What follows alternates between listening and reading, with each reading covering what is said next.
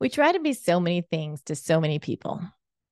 We set out to accomplish more in one day than 24 hours feasibly allows. You know, I'm talking to you.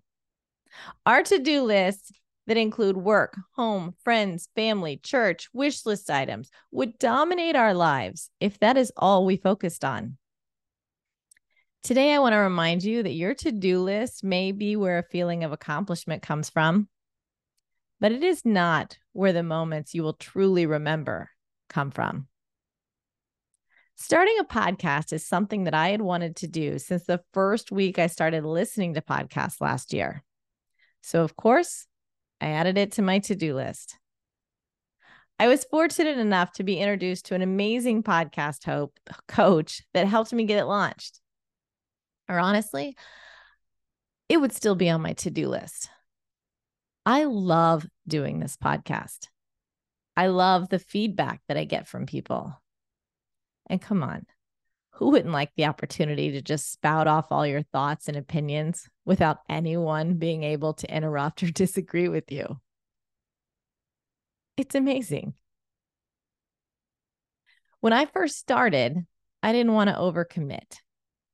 And so, if you look at the settings or the details or wherever you find the information on the podcast, it'll say that an episode comes out bi weekly. I wasn't great at that at first.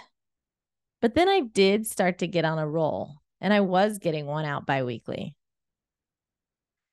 Then I started getting one out weekly and actually on the same day each week. Something about that just made me feel like I was winning. This week, I missed my Tuesday delivery. I have four speaking engagements in a two week period.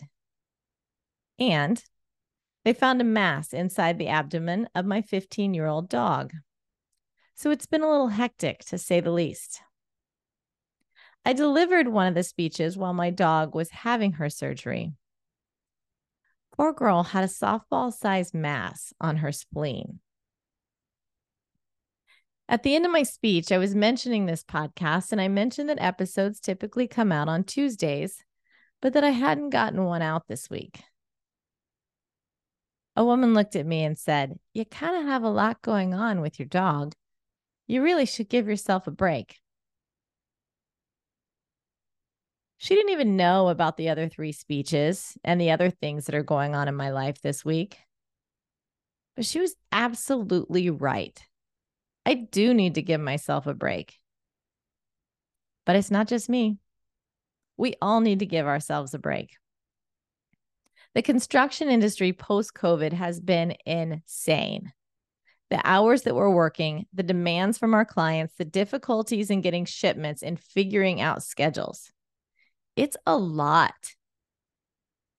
And if you're listening to this podcast, you're one of those people who puts in the extra effort, who goes the extra mile, who always has more on your to do list than you could possibly, possibly accomplish.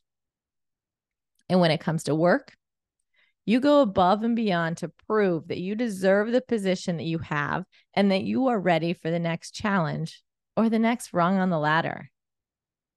What you do never seems like enough. And many days, instead of seeing what you've accomplished, you instead see what remains on the to do list.